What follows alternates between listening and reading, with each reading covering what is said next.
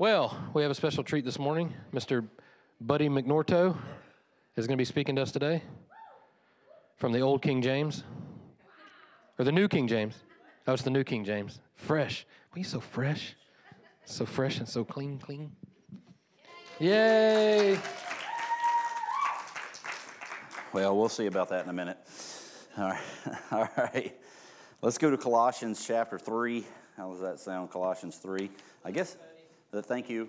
And uh, be signing New King James Version of the Bibles after service, I guess, now. I'm going to stand up. I don't, I don't do real well sitting down for some reason. It's like I'm always leaning forward in the chair. I always feel like I'm just going to take a nosedive. So I'm going to stand here at this uh, retro cool table, be a super hip millennial pastor for the next 45 minutes.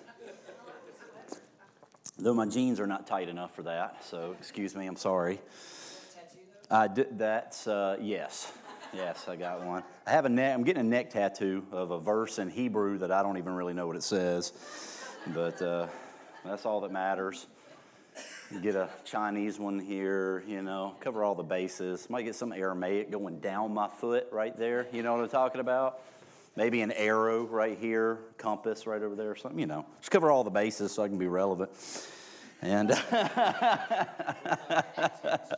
I know, right? all the tattoos. All the tattoos. Though I notice now that, uh, well, maybe I shouldn't talk about this too much. Anyways, I will anyway.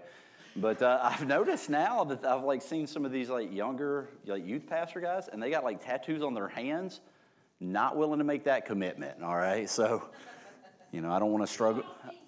Yeah, exactly. Including those people that struggle in job interviews. So, so so can you explain what that love hate thing means? Well, I can later.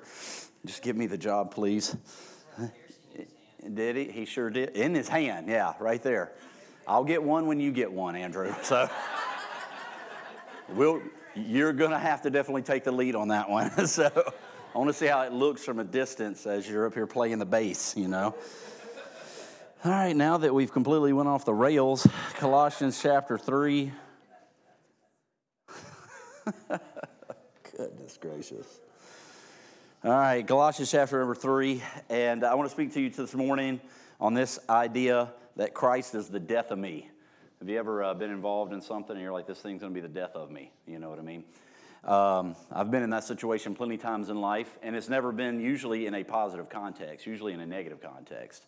Uh, Christ being the death of me is actually a positive uh, because of what that entails, what I actually gain from that. Uh, I believe that Christ being the death of the believer uh, is the half of the gospel that isn't presented very often. Um, a lot of the times we present the gospel as in you are bringing something to God and then He's reworking it. Uh, and that is actually not in the Bible anywhere. I mean, not even close. It's not even, it might make for a really good invitation of just as I am. When you sing one more verse of, I went to a church one time in Niceville, Florida, and the guy, we sang just as I am at the invitation so many times, I honestly considered going up and faking getting saved to just release everybody from the hostage situation.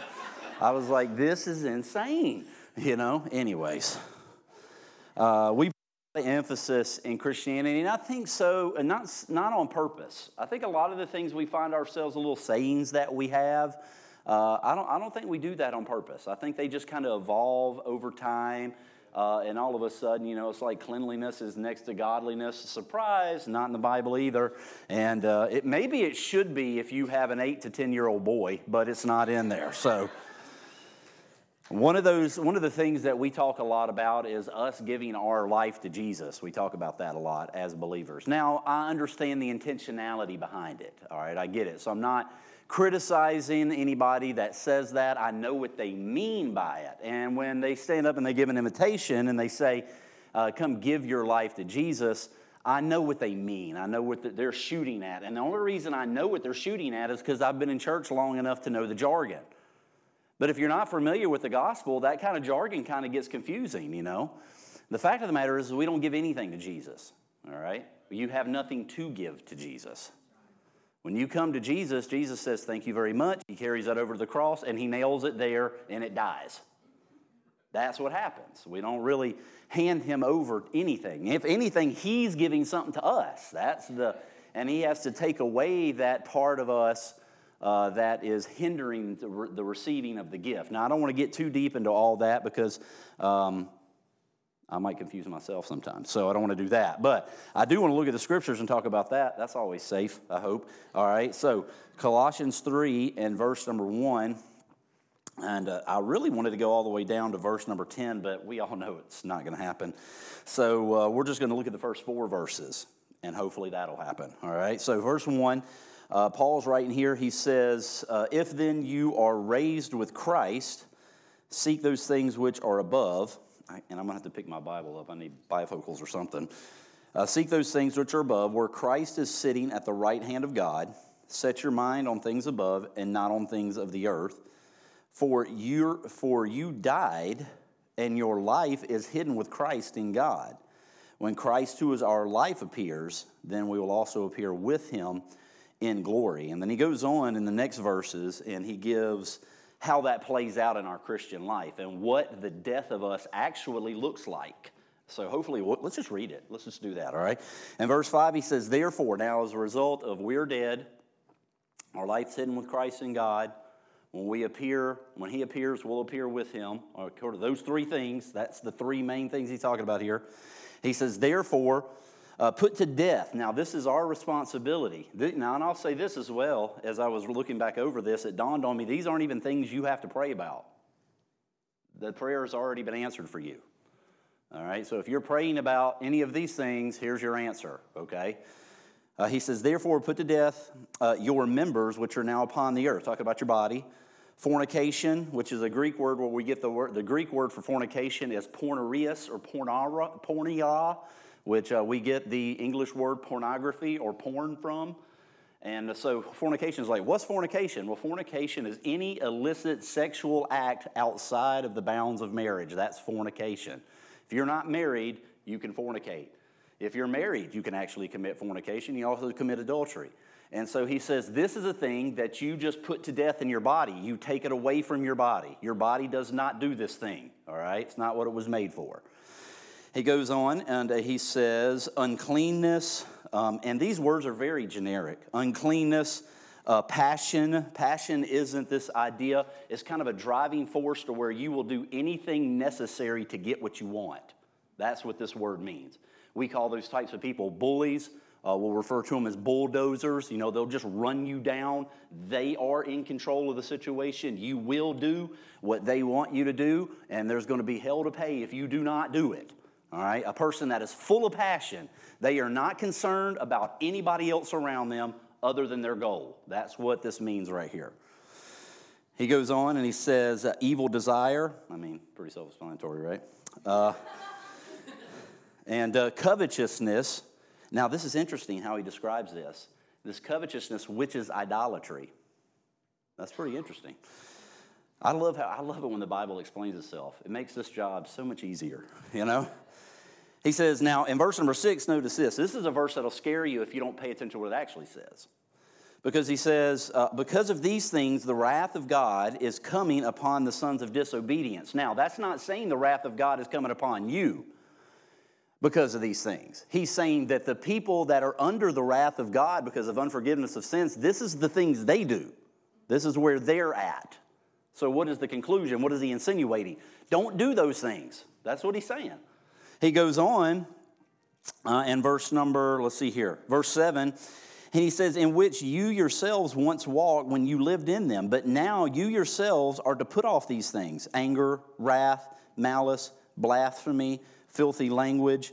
Do not lie to one another since you have put off the old man. And this is what I love in verse number nine. He doesn't tell you to put off the old man. He just comes out and he says, and you've put off the old man. He just, he, he and I don't want to say he assumes, but he, he theologically assumes that when we believe the gospel, we understand that that old man has been put off. Where, and when Jesus put that off for us, he took that off of us and he put that to the cross. That's Romans chapter 6. And then he goes on and he says, uh, Do not lie to one another, excuse me, verse 10, and have put all and have put on the new man who is renewed in knowledge according to the image of him who created him. Now, all those verses all build off of the first four verses that we read, okay? So that's why I wanted to kind of go through them and then we'll back up and see why did he say all of that stuff. I read about a law a while back that uh, some town, some little town in New Jersey has put into play. And it, it seems a bit, you know, ridiculous to have to make this into a law. I guess it's just another reason to get some money out of some tickets, I guess. I don't know.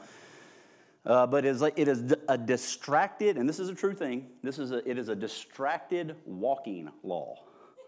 So if you are looking, and it's really based around cell phones, and if you have been on, I love those face. The only reason I even still have Facebook, number one, is to troll you. Number two, is to make sarcastic comments from time to time, and number three is to watch the videos. You know, and uh, I love those videos where it's just people. I, I just like to watch you fall down and get hurt. I'm just going to be honest with you. All right. I like watching people trip and fall. I don't know why. It's the basis of natures. They shouldn't have made Facebook, and I wouldn't know it was a genre, all right? And uh, I've seen uh, two videos. I watched them a while, a long time ago. One of them was like a viral video, and it showed this lady. Uh, I think it was over in Asia or something, and there was a big hole in the sidewalk. Did you guys see this video? And she was just texting right along and just walked right off into a sinkhole in the middle of the sidewalk. Uh, I like the ones where people are texting and they're walking down the street and they just run right into a pole some of you in this room have done that, Kyle. Kyle flies a helicopter while he texts. That's a, you do it, don't you? We're on the internet. Just blink once for yes, twice for no. so you see that Coast Guard helicopter going over, you know that Kyle's scrolling Facebook. and so there's this distracted walkers fine that they will give you because people were just walking out into the middle of the street at crosswalks, almost getting hit by cars, uh, all kinds of stuff. Really, what Paul is talking about here in these first four verses is about being distracted. It's about being distracted from the main thing. Um, there's a lot of, and I understand this. I am an adult man, contrary to popular belief. I have a lot of, I have a lot of responsibilities like you do. You know, I have children. Uh, I'm married. I have a job for right now. Uh, I have all these things. I have bills on me. I have a budget. I do. I promise I have a budget. I didn't say stuck to it, but we got one. Uh, I have all these things that are around me that clamor for my attention all the time. Things, by the way, that are good things, you know, that are, are appropriate things to clamor for my attention. Uh, there's a lot of inappropriate things that clamor for my attention. I mean, let's just be honest here. It's not like we all go through our week and our minds and our bodies are assaulted with things that we really honestly in our hearts don't want to have to deal with. And if we could, you know, there is always a way out of those, but the emotional and mental pull on those things wear you down after a while. And so, what Paul is talking about here is being, uh, being not being distracted. And I'm not talking about, I remember that uh, I, there was a guy that came and preached when I was in college. and uh, he said that he was struggling with some things in his life. And in order to remind him that he had been crucified with Christ, he carried around three nails in his pocket. And that any time, uh, which I was like, man, you, you know, sit down the wrong way, you're going to draw blood. But uh, he, uh, he would carry these three nails in his pocket. And anytime he got tempted, he'd put his, he, you know, reached his hand in there and he'd grab those three nails to remind himself, you know, that he was crucified with Christ and nevertheless he lives. And so then he just sinned with three nails in his hand, you know, and that's all that he did. Because we're constantly looking for like these little lucky rabbit's foot type things in our Christian lives help us not only not sin, but the, because the goal of the Christian life is to not not sin. That was deep. Write that down the fly leaf of your Bible. The goal is to just, the goal of the Christian life is to just, is not to just simply stay away from sin. The goal of the Christian life is Christ. It says it in verse number four when Christ, who is our life, shall appear. So Christ is the goal of the Christian life. Not sinning is a byproduct of having Christ as goal, or, and having Christ as life, I should say. Um, so that's kind of what I want to uh, look at this morning. I love the book of Colossians. It's kind of like the cliff notes of the book of Galatians and Ephesians put together. You know, it's like if you want to get a good idea of what's going on in uh, Galatians and Ephesians, you read four chapters of Colossians and you kind of got a working idea there.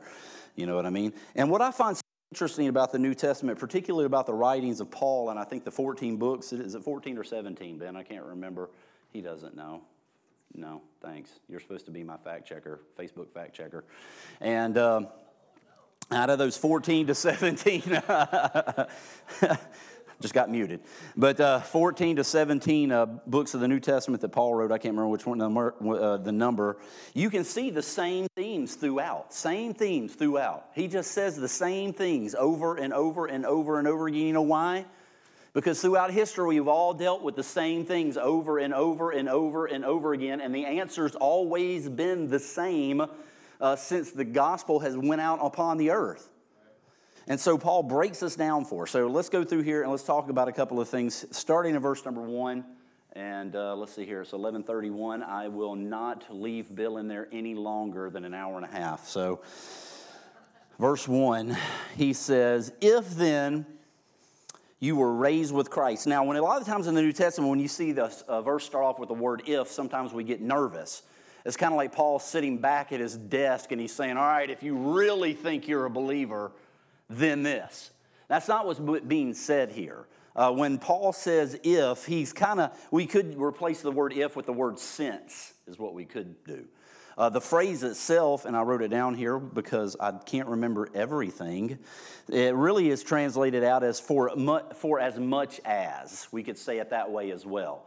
So we could say, for as much as you were raised with Christ. So the proposition of everything Paul's saying to you and I is this is listen, I think you're saved. I think you're a believer, and I'm going to treat you as a believer. I've noticed this that uh, there, there's a philosophy in Christianity that looks at every believer as suspect. Have you heard this? I mean, I will listen to some preachers, and they just, they're the only ones that are saved. That's it.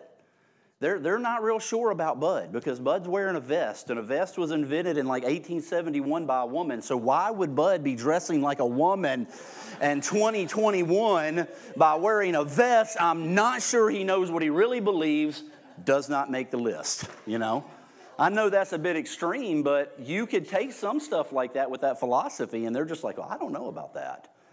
I doubt that. You know, there's only one verse in Scripture I have ever looked at and, and, and been working with a person and thought to myself, they may not be a believer because of this, and it's in 1 John. And John said, They went out from among us because they were never of us. That's the only verse in the New Testament I know of that has boiled it down to such a basic thing.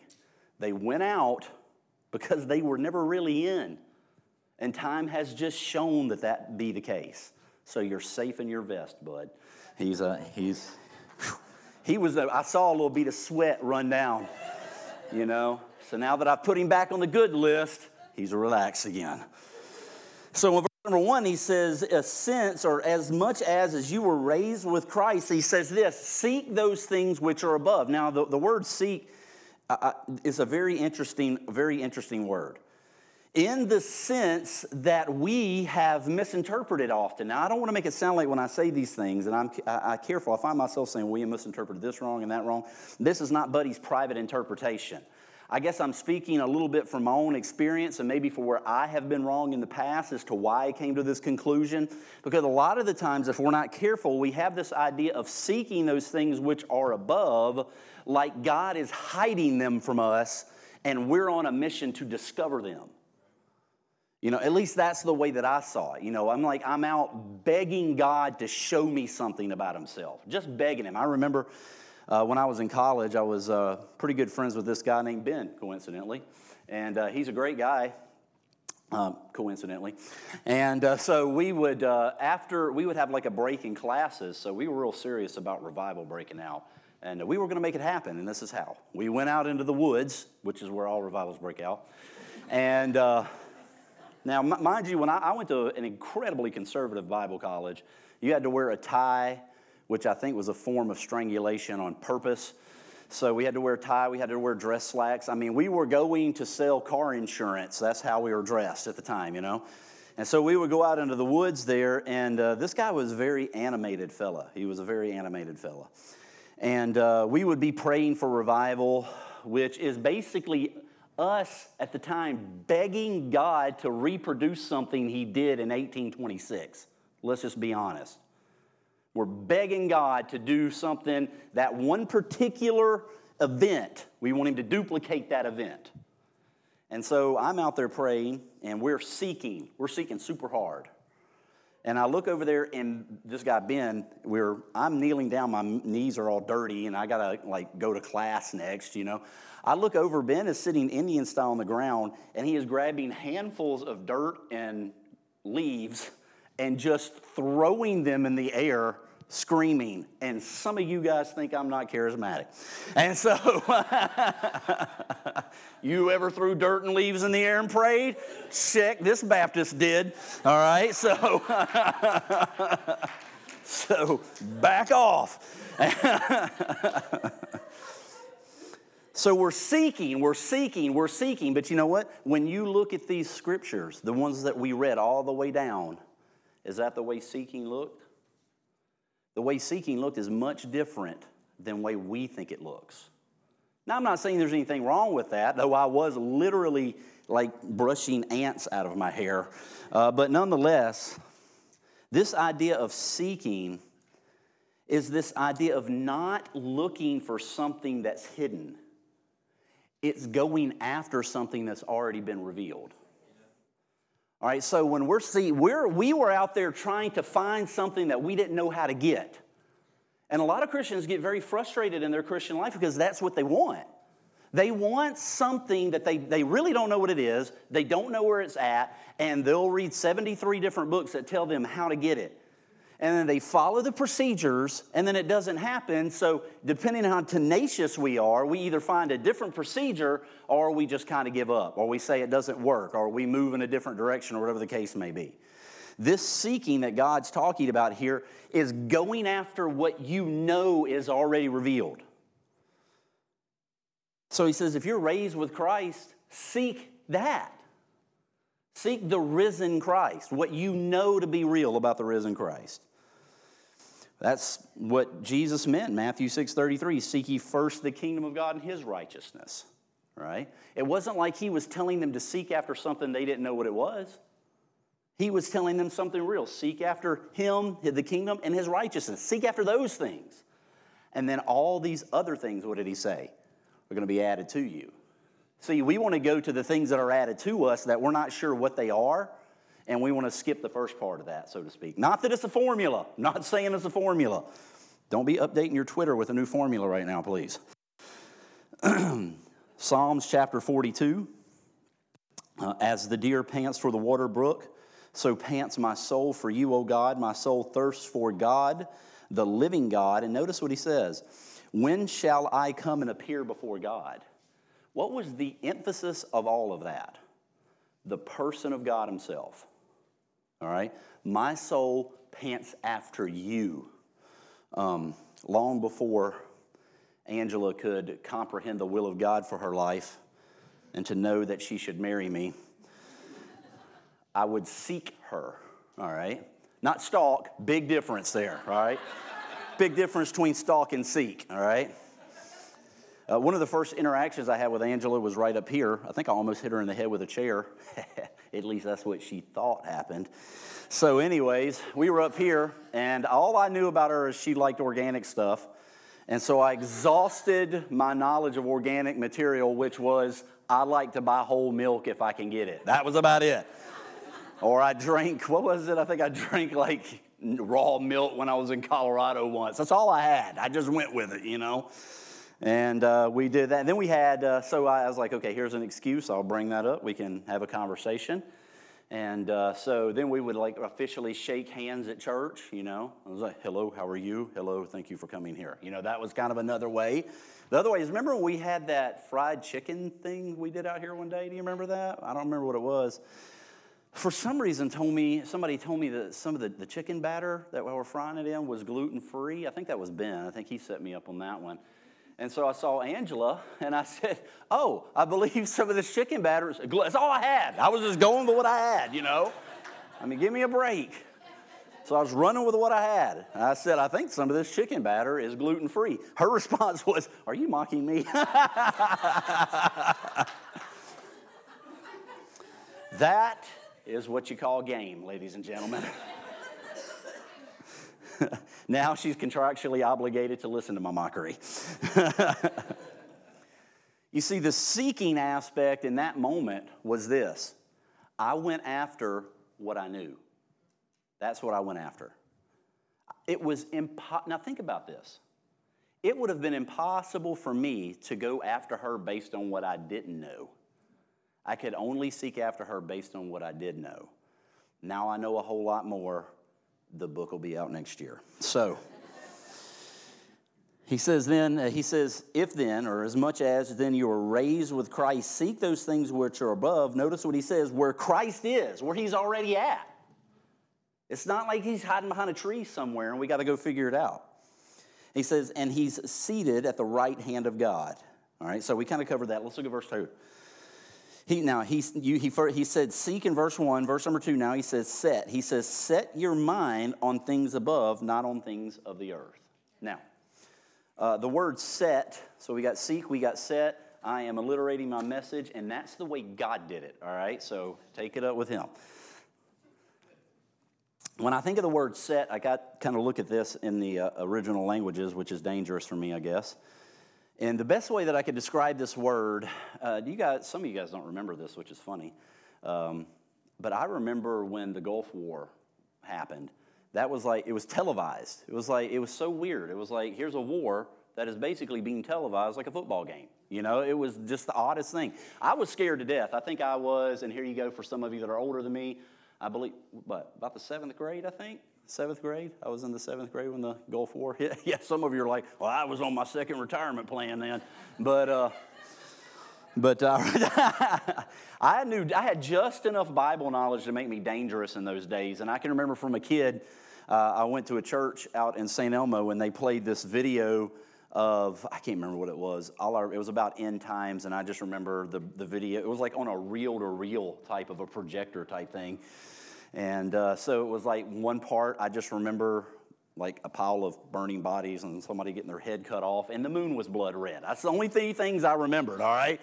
So I didn't see any guillotines in the street, and there weren't burning bodies. This was the, what they were showing us at church. Scared me to death. I think I got baptized 10 times. I don't remember, I, that was a lot.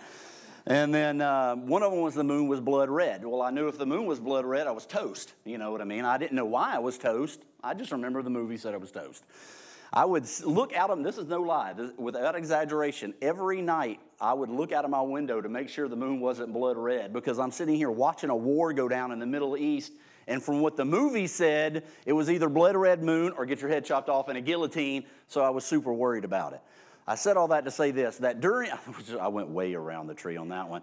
Um, during the Gulf War is when they uh, were really emphasizing these laser guided missiles. You remember those things? I remember they were like the reporters were all about the laser guided missile, you know what I mean? And then they're like showing video of like the missile coming in and hitting the target.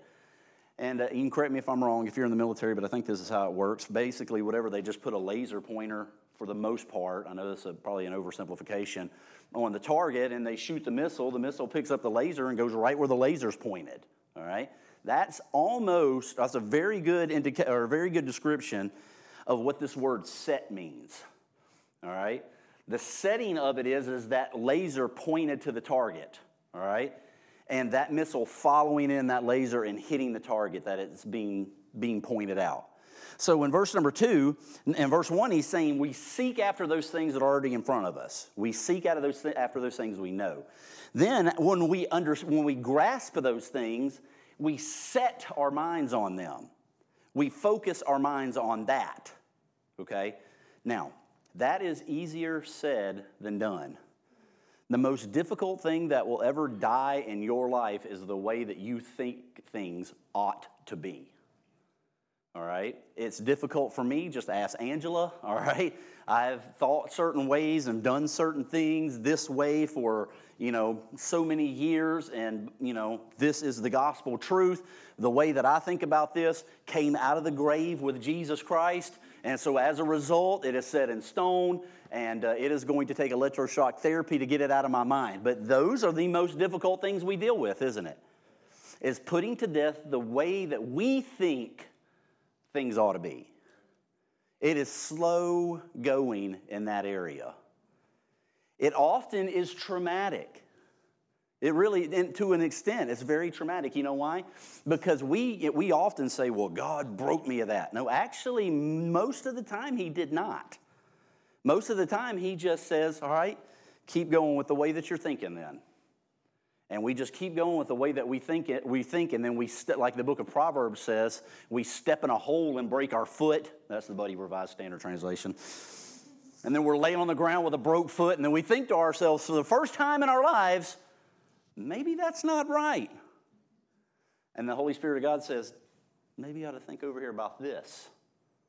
And then God shows us something that's in plain sight, and we're like, oh, God revealed this great thing. Yeah, it only took you broken, breaking your foot before you stopped to look at it.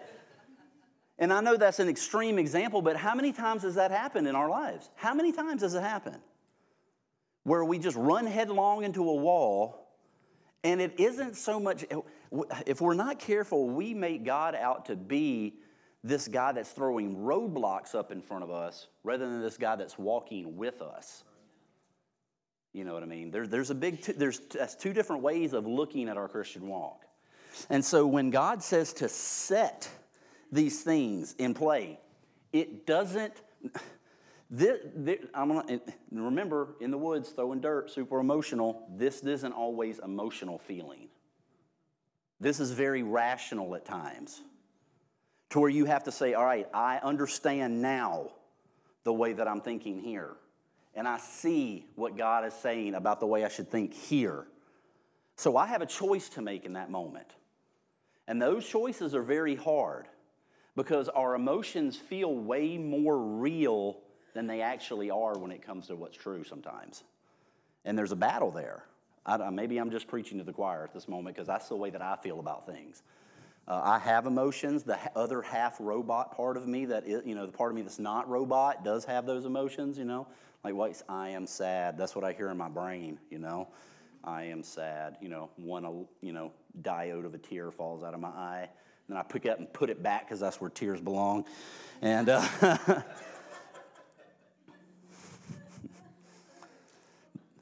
The best way I could, another way I could describe this idea of setting your mind on something is actually something Angela can do. Uh, I shouldn't say that. It's something that Angela can do that I cannot do.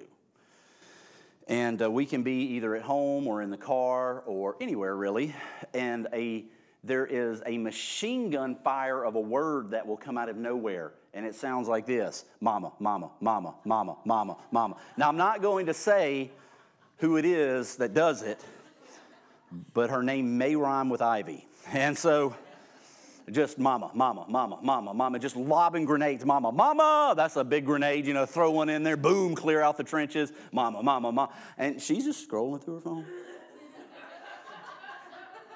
I, on the other hand, I'm like getting out a knife at mama number two. You know, I'm like, we're young, she's young.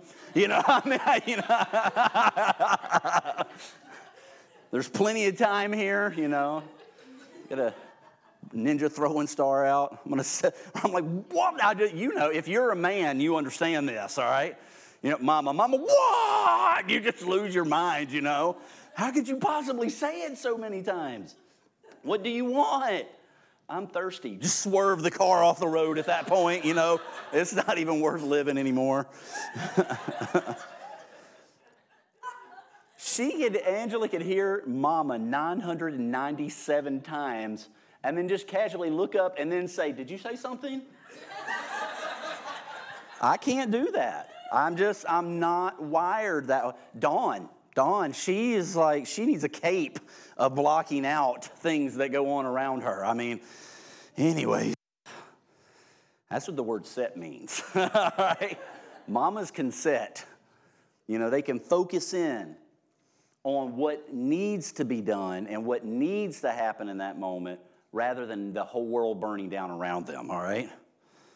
So, what does God say? He says, You set your mind on the things that are above, all right? It's a choice that you make. It is, and I dare say, a discipline that we learn. And he says, Not on things of the earth. You know why? Because things on the earth are constantly changing.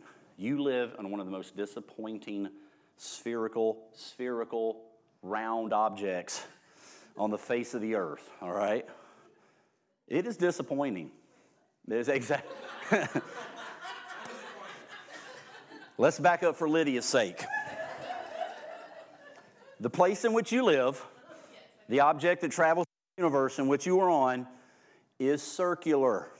All right, I'm, I'm sorry. I know.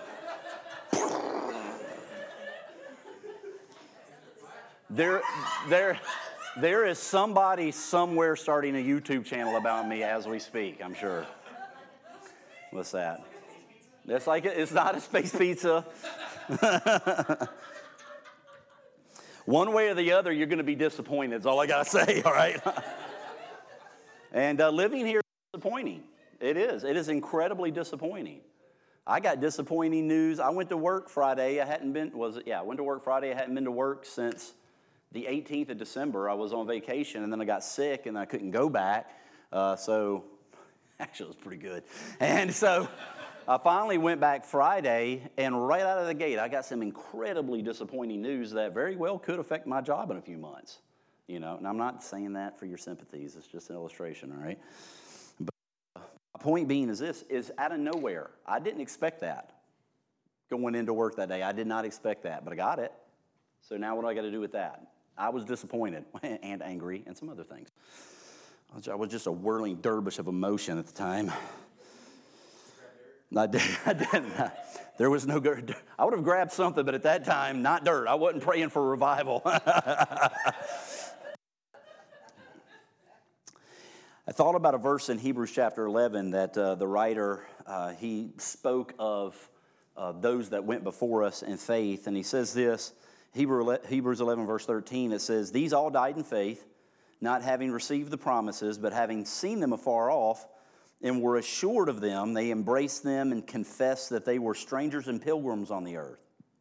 For those who say such things plainly declare that they seek a homeland. And this is an interesting phrase that he throws in here. And truly, if they had been mindful of that country from whence they had come out, they would have had opportunity to return. But now they desire a better, that is, a heavenly country. You see, Andy Stanley said this years ago, it stuck with me. Uh, he said, You will eventually and not initially do, with you, do what you think.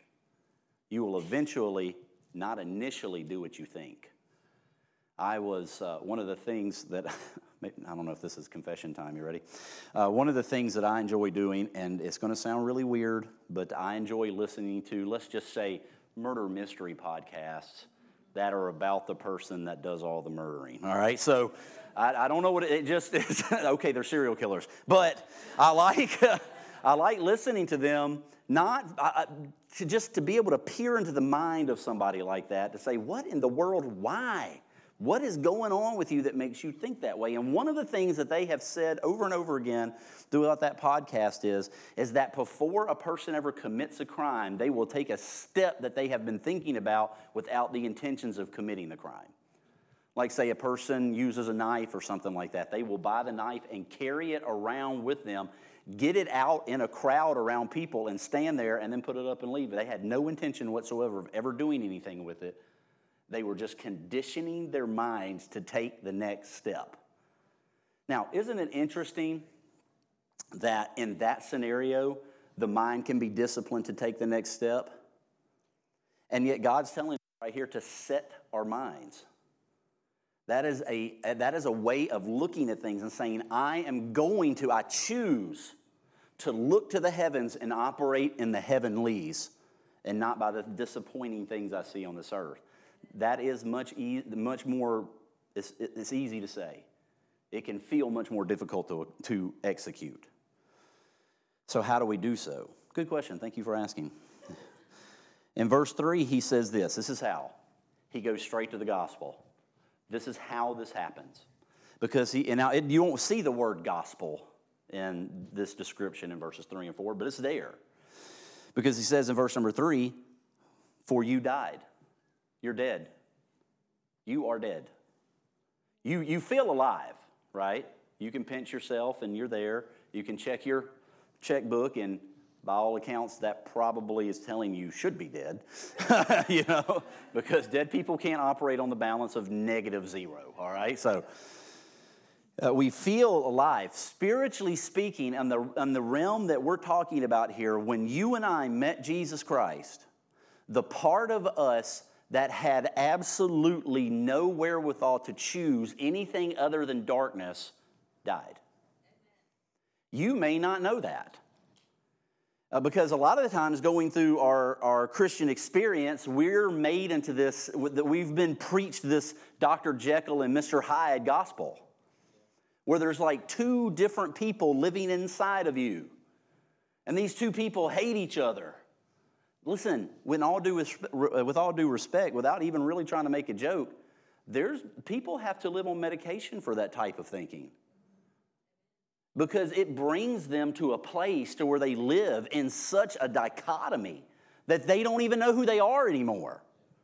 And they tell themselves that this one way of thinking that they're hearing is somebody else speaking to them. And I'm not trying to mock anybody when I'm saying that, I'm being serious. But yet we'll sit in church and we'll have a, a minister look at us and say, There's two people living in you. One of them's a maniac, capable of the most horrendous of crimes and the other person is a saint. Um, is there any wonder we struggle when we live in such a way that is opposite the gospel? Man, we give the world the gospel better than we give the church the gospel. We look at unsaved people and we say, You can come to Jesus Christ, He is going to eradicate your sin.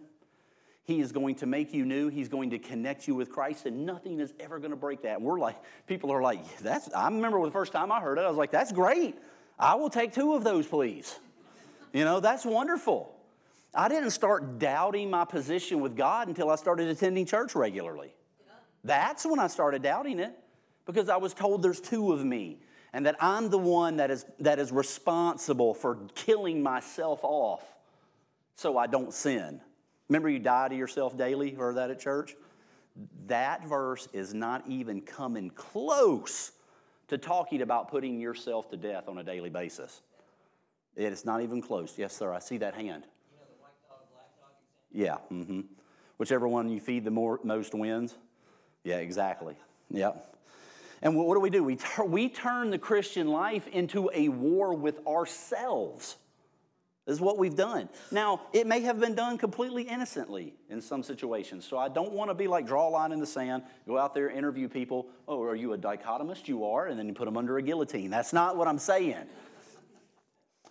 ideas can be, uh, listen, all ideas are not equal. They're not. Just because a person has an opinion doesn't mean it's equal with another opinion.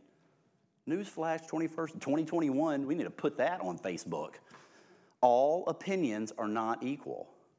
The only opinion that's equal is what, the only opinion that matters is truth. It doesn't matter how I feel about my opinion. My opinion can be wrong. Don't tell Angela I said that. So we see the gospel enter. The, go, the first phrase of verse number three is part of the gospel you're dead. So stop acting like and telling yourself that that area of your life that you're struggling with is alive because it's not, you're dead. You're dead.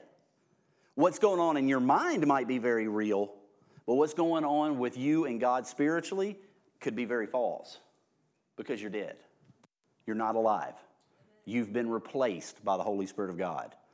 Jesus himself has been fused together with you, and he is now not part of your life, he is your life. That is why I am convinced of this as believers, and that's, it kind of goes back to they, they went out from us because they were not among us. I am convinced that if a person is truly born again, if they are truly born again, they cannot successfully get out of the covenant that they are in with God. He will not allow it.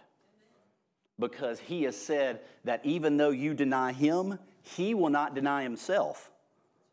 He will uh, he, it, it's kind of like this one way or the other, Christ is going to be revealed in you. It's either going to be in this earth or you're going to die and go to heaven, and people are going to say, Jesus is in that guy. You know, it's going to be revealed. He will be shown. He will, and he will not stop until he is. You know, a lot of times we people say, "Why would God take the life of another person?" Well, first off, when God when God takes life, God's not a murderer. All right? We're murderers when we take life. God, being the author and the giver of life, He is the one that has the right to say, not alive, alive. He has that right. And it's not murder when he does it. Now, think, think about that for just a minute when it comes to our Christian life and Christ being our life. When Christ, who shall appear in verse number four, we will appear with him. That's when we will be seen as we really are because we will be as he is. That's what the Bible tells us. That's not because we've been great, it's just because the Holy Spirit has been great. It's because the gospel is great. It's because this idea of setting and seeking and putting away, all this wraps around the fact that you're dead and that your new life has been hid with Christ. Now take that, check that out. It's been hid with Christ in God. Now, that's just a fact of the matter. It doesn't, I've never felt hidden necessarily, not yet in my life. Maybe I will as time goes on. All right? I've felt unseen before, or I felt irrelevant, but I've never felt hidden.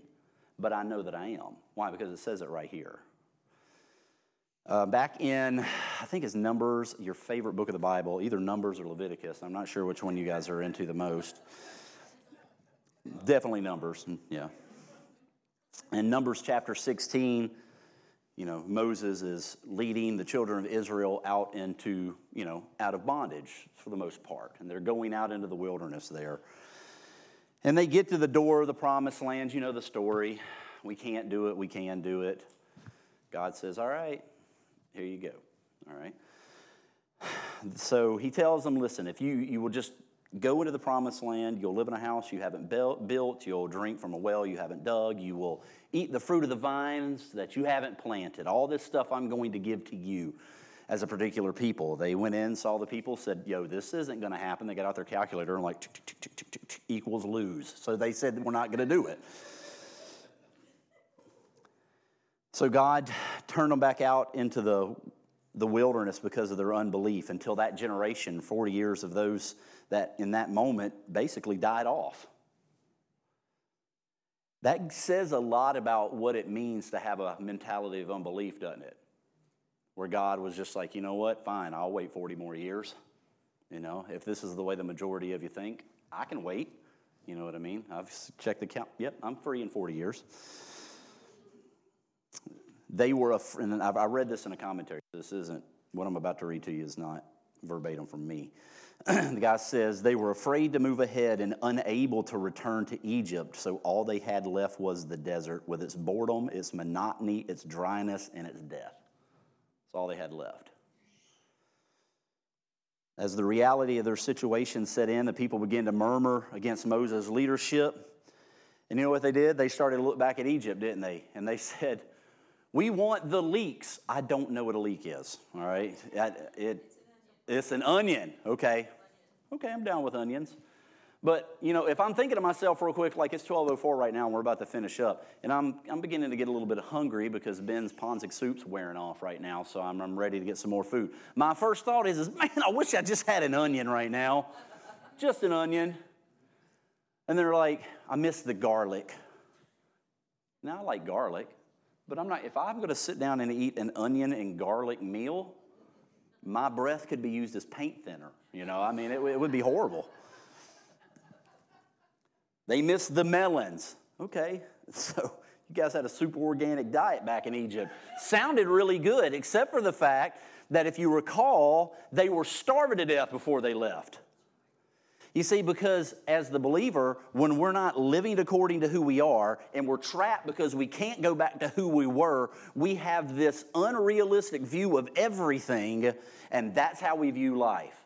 Suddenly, what we thought was all good is better than we could we remember it. See, that's the, deceitful, the deceitfulness of nostalgia, isn't it? We get these thoughts in our head about the way that they were when the reality of it was is they were a pain in the neck when you were in them. You just don't remember all that part. The commentator says this even slavery looks good in a desert. That's how delusional it gets. And that's how we as believers we tend to get. When we're, when we're living as if we're alive to things we're dead to, and we're trying to find the things out in the dark that God has clearly made us alive to. And we get those things swapped up, we have no choice. All we have is a desert. We can't go forward. We're afraid to go back. We're stuck. And there we are, marching in this weird zigzag of life, not seeking and unset. Why? Not because we're terrible people, but because we're overlooking the gospel. We're looking at something else other than death, burial, resurrection, ascension, giving of the Holy Spirit. We're looking at something else. And we will run ourselves ragged trying to find it. We'll run ourselves ragged in religious circles. We'll run ourselves ragged in the world. We'll run ourselves ragged with relationships. Uh, we'll run ourselves ragged financially. We'll do all kinds of ridiculous things. I mean, I could try to make a list, but I'd forget something and you'd feel you didn't put it on the list. But the fact of the matter is this is Christ is the death of you. That's the bottom line. If you're here and you're not saved, understand you're not dead to sin, you're dead in your sin. Separated from God. You can't get there, you can't get any further from God right now than where you sit at this moment. You say, Well, I hear church talk about hell all the time. That's just a culmination of your distance from God. That's all that is. Right now, you sit as distant and as far from God as you'll ever be for the rest of your existence, unless you turn from your unbelief and you turn to the death, burial, and resurrection of Jesus Christ. Jesus said, I'm the way, the truth, and the life. No man comes to the Father but by me.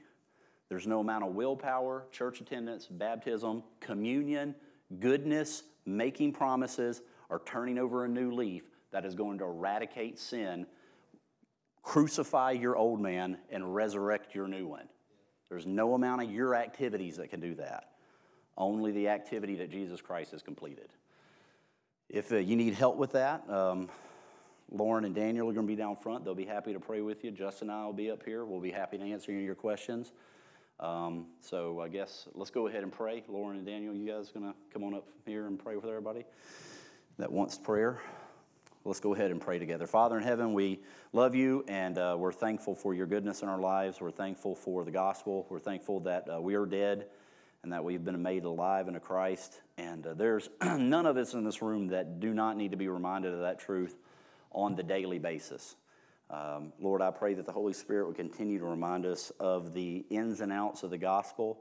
May we seek what's revealed. May we set in stone in our minds what we find.